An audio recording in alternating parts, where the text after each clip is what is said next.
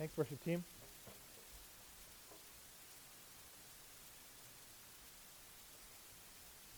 Well, it's great to be back with you um, after taking a few days uh, to get away. A few days last weekend, we had a nice time visiting some family in Orange County and uh, got to see some old friends, uh, old friends, and some new babies we'd never seen or met before. It's fun to uh, see that uh, as well. And uh, went to Disneyland a couple days. That was fun. Haven't been there in ages, but lots of fun to get there. And we learned that uh, after you get going on a ride and you're buckled in, you get going, it's too late to say, I changed my mind. If you were already started, the ride is going. Uh, it's too late to say that. Uh, appreciate Tony uh, Freitas stepping in last week to preach for us. I heard he brought a, a, great message on the gospel commission, gospel commandment, blending those two together. So I appreciate him allowing that, me that time to get away, my family.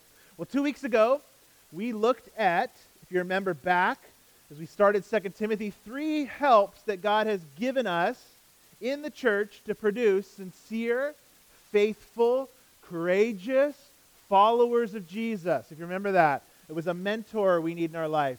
We need a, a mother with those spiritual examples, and then that mission that we're on together.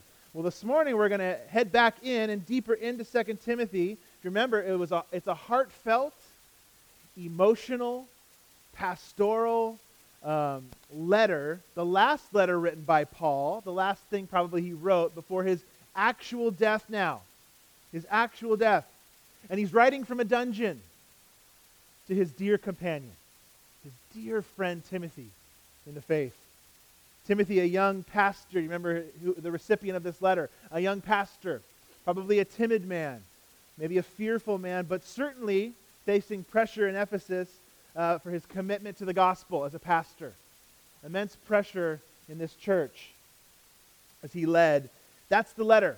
That's the context. That's the recipient as we get back in today to our, our, our series, 2 Timothy, Enduring for the Gospel. Was standing in line at the grocery store, um, the local grocery store, uh, a couple weeks ago, and I was the second in line as I began to overhear this conversation that was taking place between the cashier and the person in front of me. You've probably done that before, and some of the cashiers love to have conversations. And uh, was talk- the cashier was talking with the customer about how her life, the cashier's life, um, she was struggling. It had been difficult lately. Um, she'd been struggling, and, and she used the phrases, I've just been looking for something in my life. I don't know what that is. And I ha- just overheard, and like, huh. Started thinking about that conversations, I was next in line there waiting to go forward. I began to think in my head, she needs Jesus, right? She needs Jesus. And immediately, I began to get timid, a bit nervous. I thought, you know, I, I, I couldn't say anything. She wouldn't want to hear anything, you know, what I might have to offer. And she began to continue to unpack her life to this lady. And as cashiers do um, from time to time, they have, a, they have this ability to keep the conversation going from the person there to the next one, right? So they just go, have a good day. You know, I was just in my life, you know, I was like, so that's what happened.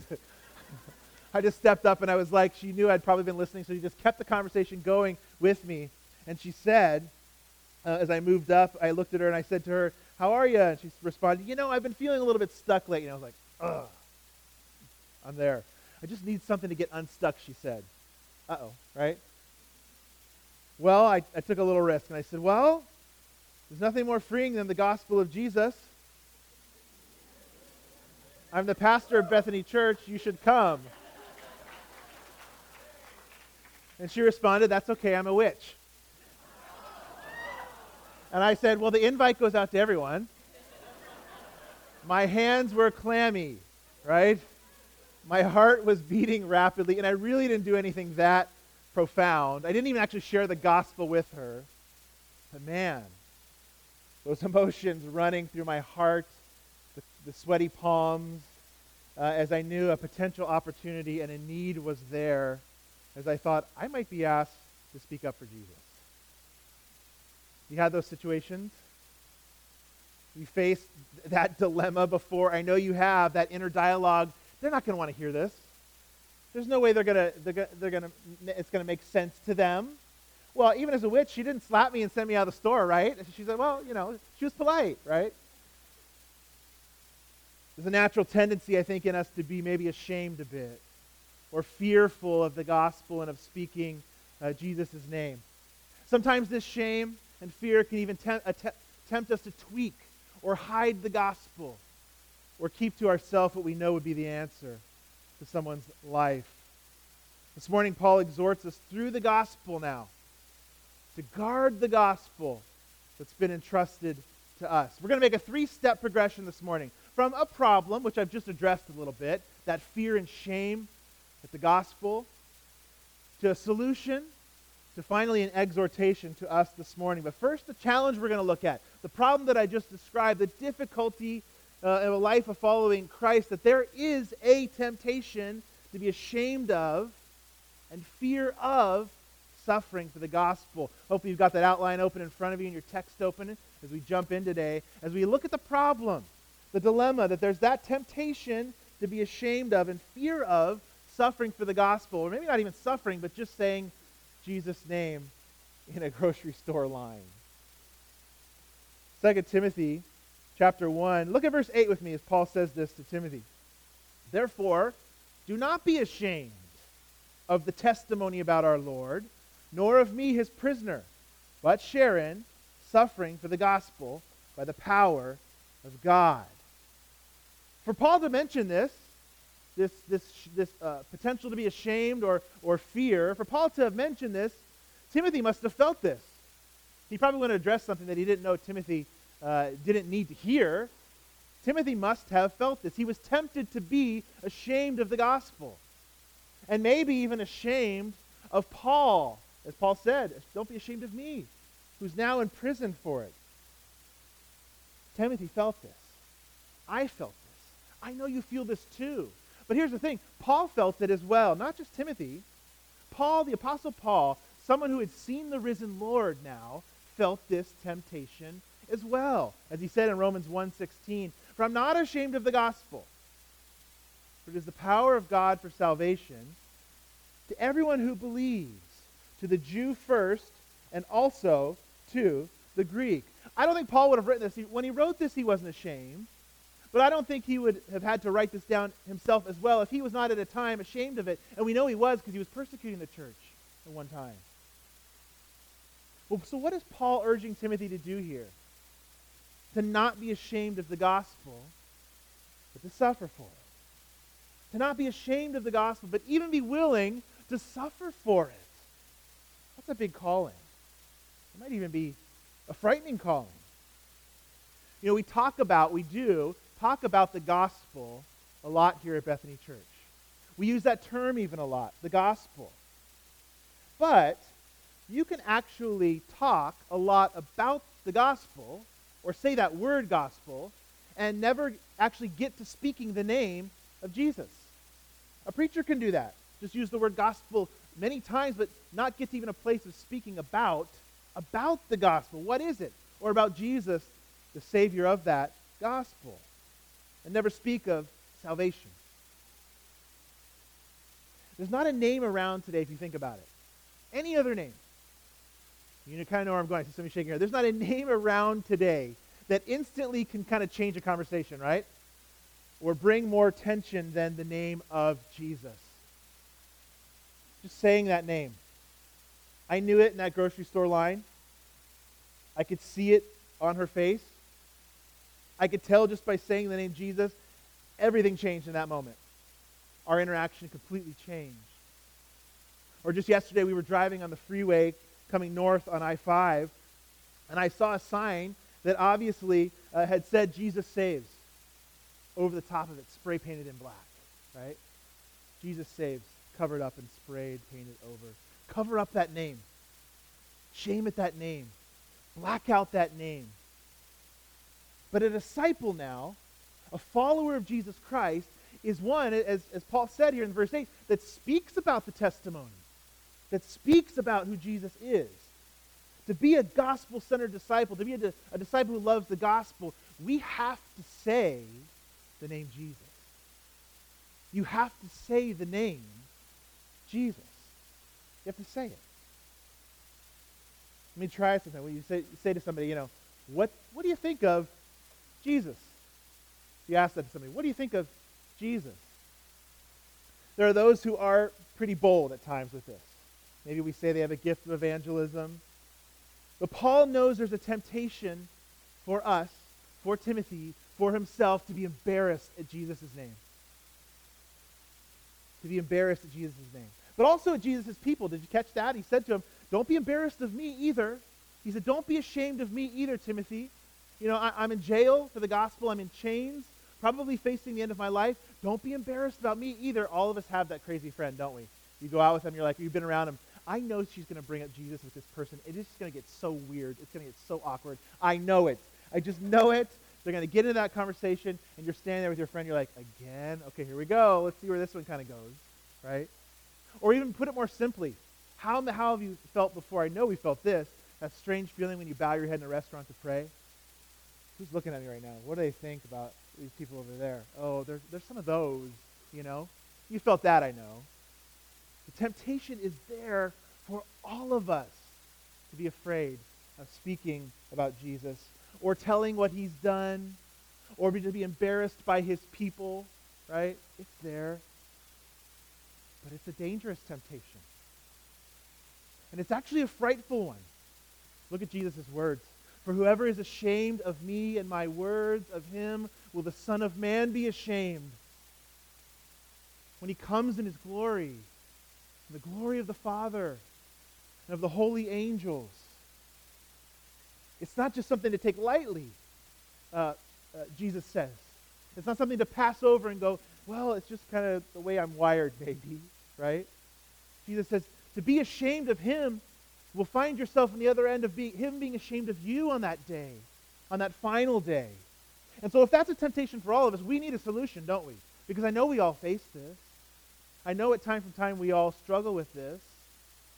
So if there's a solution, a problem, we need a solution to how one could take a risk, even sit in prison for the gospel as Paul is. The end of verse 8, did you see it there? The power of God. The power of God. That's the answer. The power of God. We can't do this alone. In and of ourselves, it's natural to feel that timidity what we speak and, and, and what we're told to speak about, whom we're told to speak about, that we're told to share, is, is actually foolishness to the world. Did you know that? Look at 1 Corinthians 1.18 popping up there. For the word of the cross is folly or, or foolishness to those who are perishing. But to us who are being saved, what is it? It's the power of God, right? It's the power of God. So if the cross is foolishness to the world, then what should we expect to be those who follow the way of the cross and cling to the cross? That we be thought of as foolish too.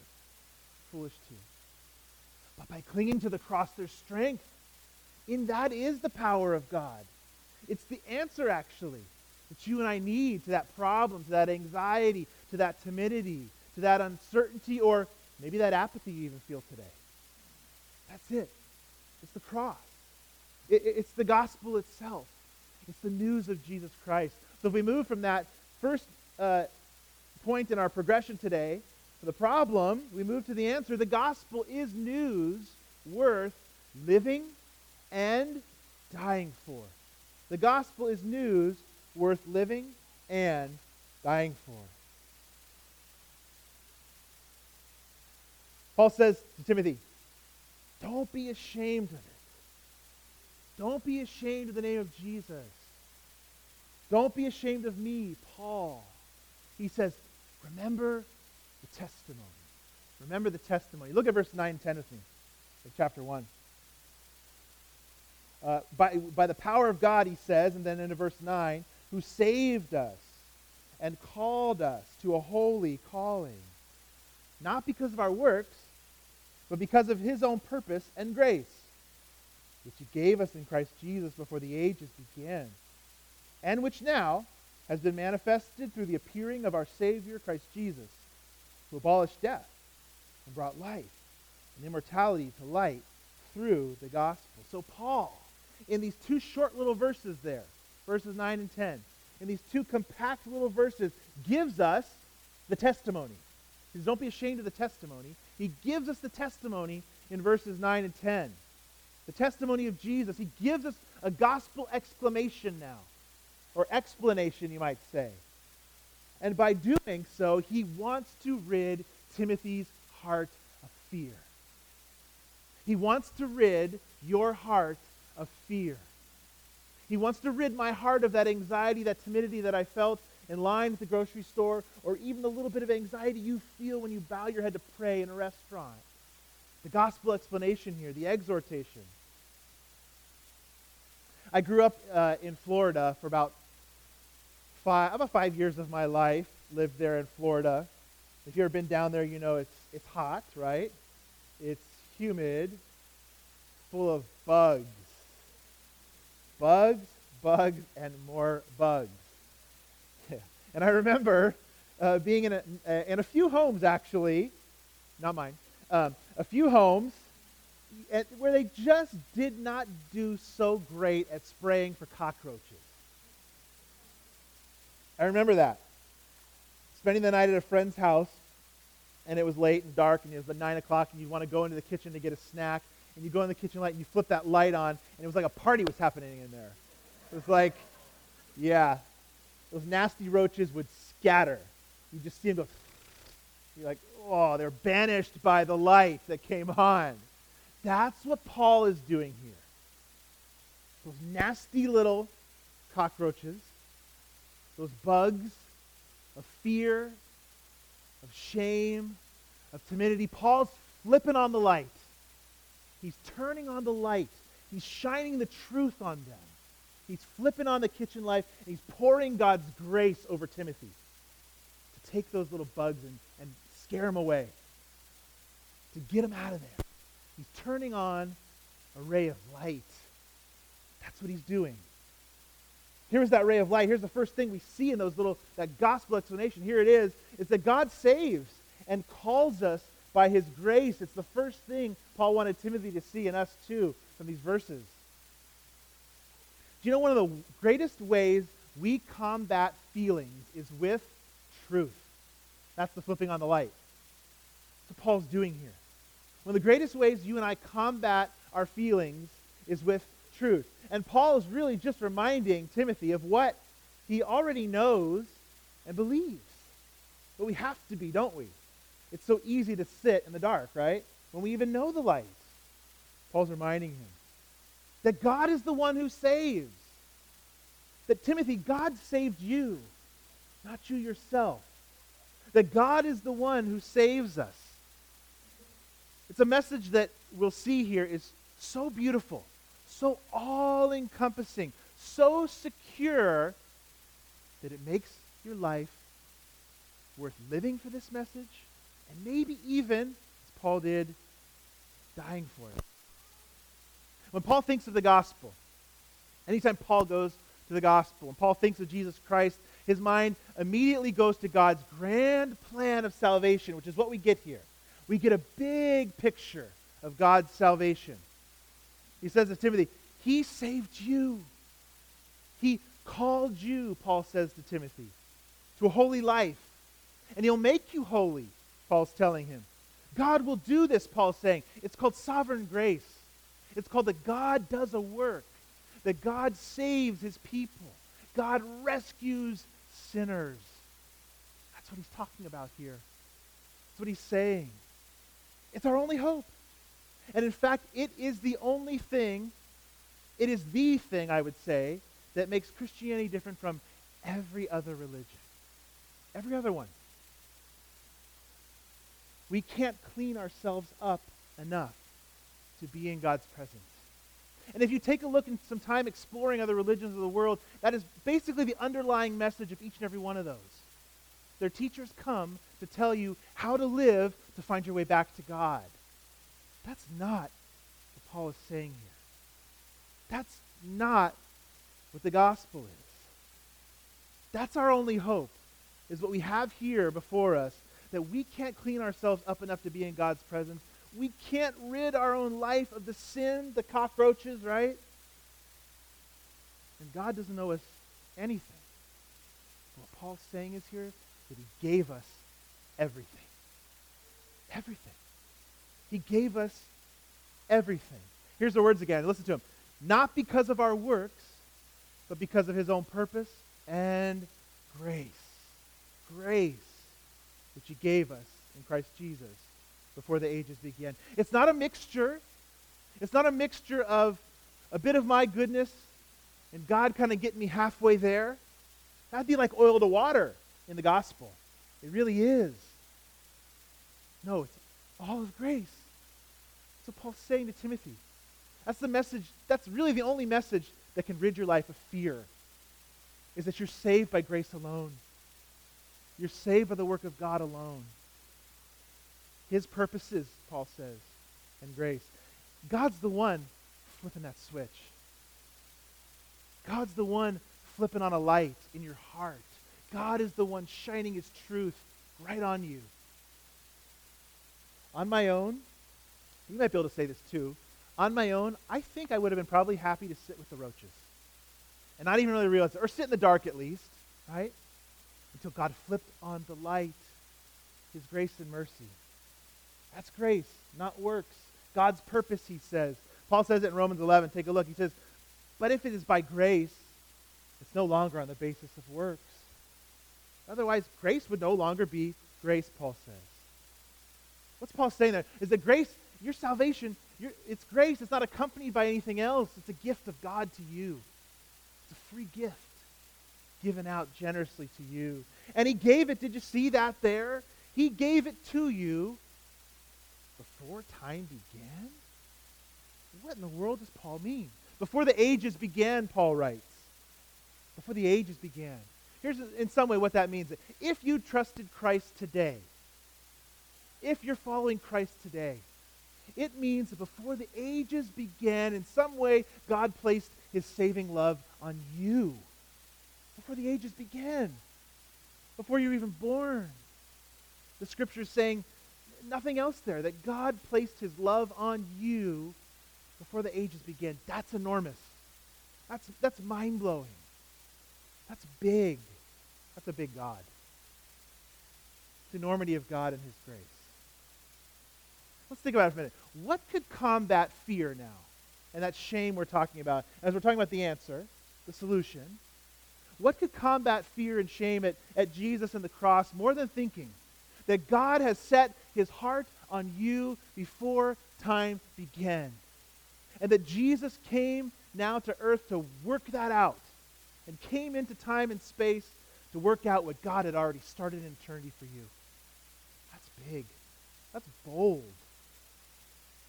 I mean, if your salvation began in eternity, do you have anything to fear going forward? Nothing. Nothing. That's like thinking an, an Olympic marathon runner would train and train for 20 years and be ready and be in first place and be five minutes out in front of the pack and get to the finish line and sit down and go, I quit, right? That's ridiculous. They would never do that. They would never do that. But same thing, what God started in eternity, he will complete in your life all the way to the finish line and on through. He will. He will. How do we know? How do we know? We know because the second part of this verse is here, because Jesus brings life, we're going to see. And Jesus brings light. That's how we know that Jesus brings life and light. Verse 10 uses this word, immortality. Immortality. That means never dying again, uh, living forever, going on and on. Immortality. A big word, but really means that living forever. There has been, and rightfully so, a lot of talk about death this week, hasn't there? A lot. A lot. A heinous evil, as we said earlier, reared its ugly head in Las Vegas. Maybe you saw images or video footage this past week, mulling through the web pages and watching the news on TV. And there's this overwhelming sense, and there has been this grief at this senseless now, senseless loss of precious life. Human beings made in God's image. And we've all been, as I said, it's normal, we've all been asking why. It's normal to ask why. You're made in God's image. I'm made in God's image, which means you're a moral creature. We think in those categories even of right and wrong. And we're, we're, we're, we're, rational creatures because we're made in God's image, which means we think through things and we love answers, don't we? So we, we always ask, why? Everybody asks why. The news media asks why. The first responders ask why. The detectives ask why. The, the victims ask why. We who watch from afar ask why. Why? And it's tragic, and we ask why because God meant for all of us to live forever in the beginning. He meant for all of us to live forever. And so there's some little tinge, some little pain in our heart we wince and we just know this isn't how it was meant to be. We were meant to live forever from the garden. That's what God meant. But sin has broken into this world, and it's never more clear than when you see something like that. And now we all die. We all die. I do not know, I do not know why some of us die too early. Or some of us die tragically. I don't know that. The apostles even asked Jesus the same question. Why did they die? Why did they die? I or I don't know why some of us live really long lives. But I do know this. We all die. We all die. But I also know this Jesus abolished death. Jesus abolished death. Jesus came to destroy death. He abolished death, the verse says. We read that. He abolished death.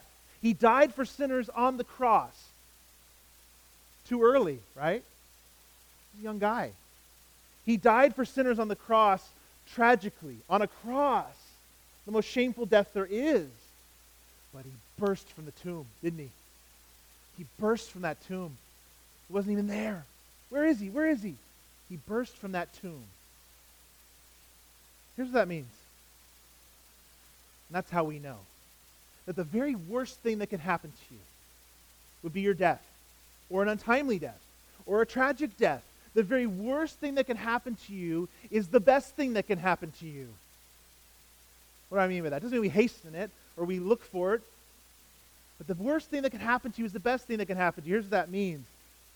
Charles Spurgeon, this preacher, said that Jesus Christ, by his resurrection, he turned the tomb into just a bed. And he turned dying into just waking up for the Christian. Think about that. What a great image. Jesus Christ, by rising from the dead, turned death just in, or dying into just a bed or death into a bed and dying into just waking up. Just waking up. If you thought that kitchen light was just flicked on when you began to believe in Jesus, wait till you go to sleep and wake up in his presence. Right? That's what's going to happen. You will wake up as if from the best refreshing night of sleep you have ever had, right? That you've ever had, except that Jesus will be standing there right in front of you, too. Think about that.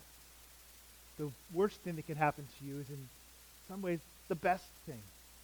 The best thing. Immortality will be yours at that moment. And it really already is.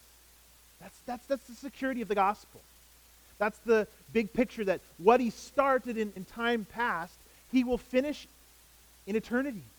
You'll wake up with him because he called you by grace, we just read. You're being transformed and you're secure now by grace. And you'll see his face someday, forever in eternity, by grace. By grace. Not based on works, not based on your record. Alive forever, immortality, it says.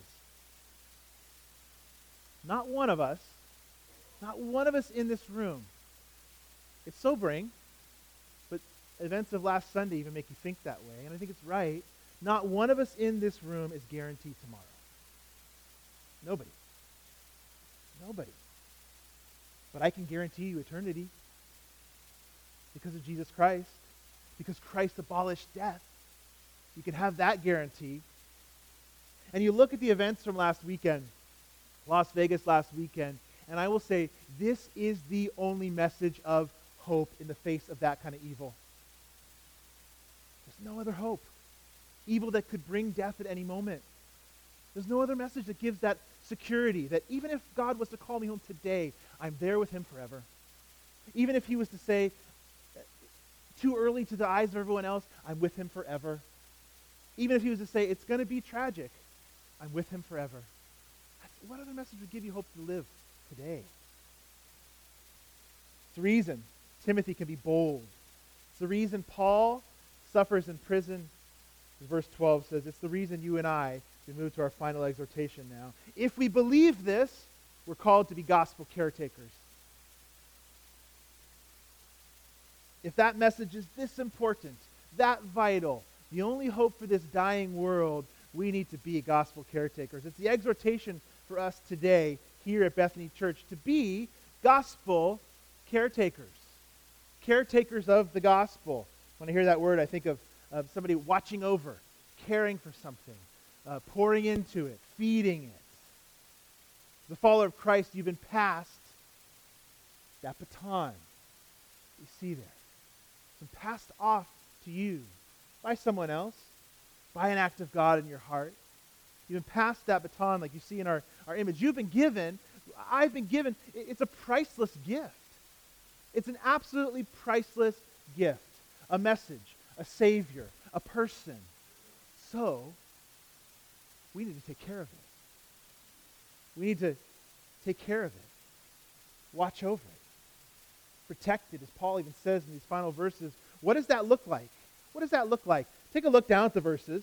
Just glance, and I'm not going to read through the rest of the passage, but we left off in uh, verses 11. As you kind of look at those verses there and glance at what Paul is saying to Timothy, what does that look like it? Well, here's the first one. We're exhorted to speak it. We're exhorted, exhorted to speak it or speak of, of, of him. You might write as well in your notes there. Verse 11 says that. I'm going to read a few of them, but not all of them. Verse 11 says, For which I was appointed, that's Paul, a preacher, uh, an apostle, and, and a teacher. He was appointed to this task to speak it, to speak it. I want everybody to do something for me. It's a little weird, but we're going to do it because it's just a good thing to do exercises together sometimes. I want us to just say the name of Jesus together. Can we do that? So I'll, here's what I'll do. I'll count to three, and then we'll say Jesus together. Can we do that? It's kind of weird, but it's just good to do it sometimes and actually use your body and make yourself do it, okay? One, two, three. Jesus. Well, that was really good. I was not expecting that. Let's do it one more time. One, two, three. Jesus. We're called to speak. The Apostle Paul says he was appointed to preach and teach. And you think, well, maybe I won't ever stand in front of a group like this or in a Sunday school class or a children's Sunday school class and, and teach a message. But you can say the name of Jesus. You just did. I heard you. So now I know. We can say the name of Jesus. You can speak too about the gospel. You have that same spirit that Paul had, Timothy had. You have that same spirit. And you know the same gospel. You, you, you can speak it. One of our questions in our life groups this week is you're going to, as a group, try to come up with like a compact two or three sentence explanation of what is the gospel. Okay? So we just said Jesus, but in our life groups, we're going to uh, unpack that and brainstorm together, try to come up with a two or three sentences of what is the gospel. If somebody were to ask me, what is it? What do you believe? We're called to speak it. But Paul tells Timothy, too, to guard it. To guard it.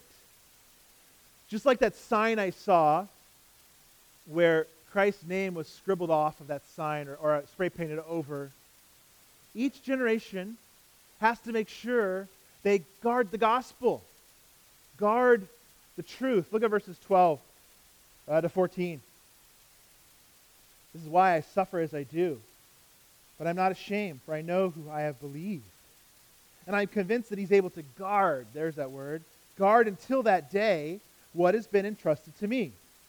So he exhorts Timothy follow the pattern of the sound words you've heard from me in the faith and love that are in Christ Jesus. By the Holy Spirit who dwells within us, guard the good deposit entrusted to you. How do we do that? How do we guard the truth. What are we guarding? The verses say there the pattern of sound words, the precious deposit, it's called. Every designer now, every builder, maybe you've designed something before, or every mom trying to get her kids from point, toddlers from point A to point B, right, comes up with a good plan, a sketch, a design, right? You get the sippy cups, I'll get the diapers, you get them in the car, ready, go, right? Your plan. Or, or an architect who makes a plan and draws things out. Everybody does that.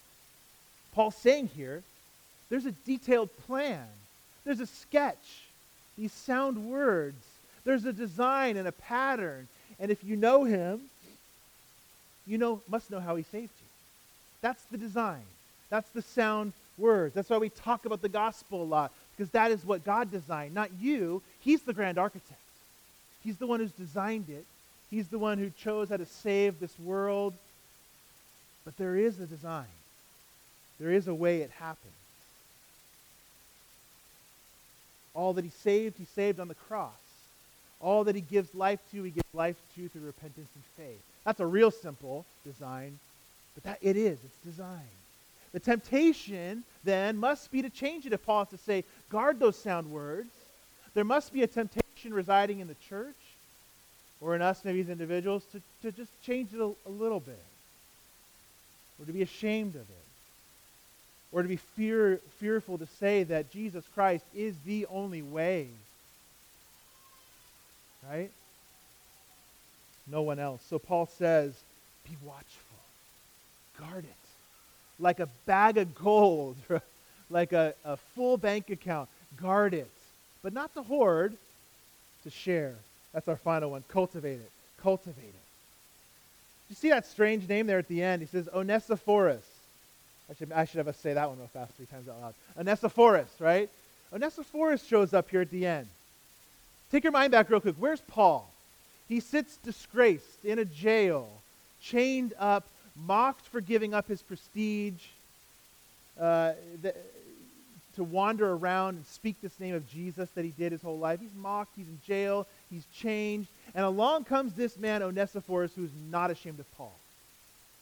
In fact, he's so not ashamed of Paul that he searches all through Rome to find him hidden in this dungeon somewhere. He's not ashamed of the apostle, Paul says in those final verses. And what does he do?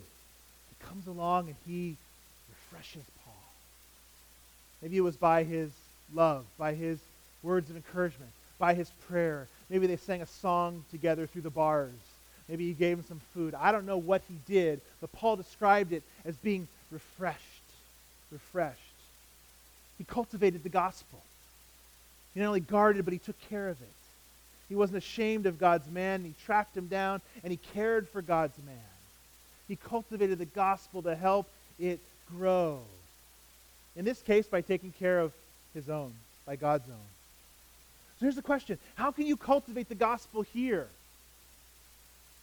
How can you cultivate the gospel just in your own life to make sure you know it and, and are not ashamed of it and, and know how to speak it and, and know what it means, how to live in light of that truth so that you cultivate it and take care of it in your own personal life? But how about here? Opportunities here.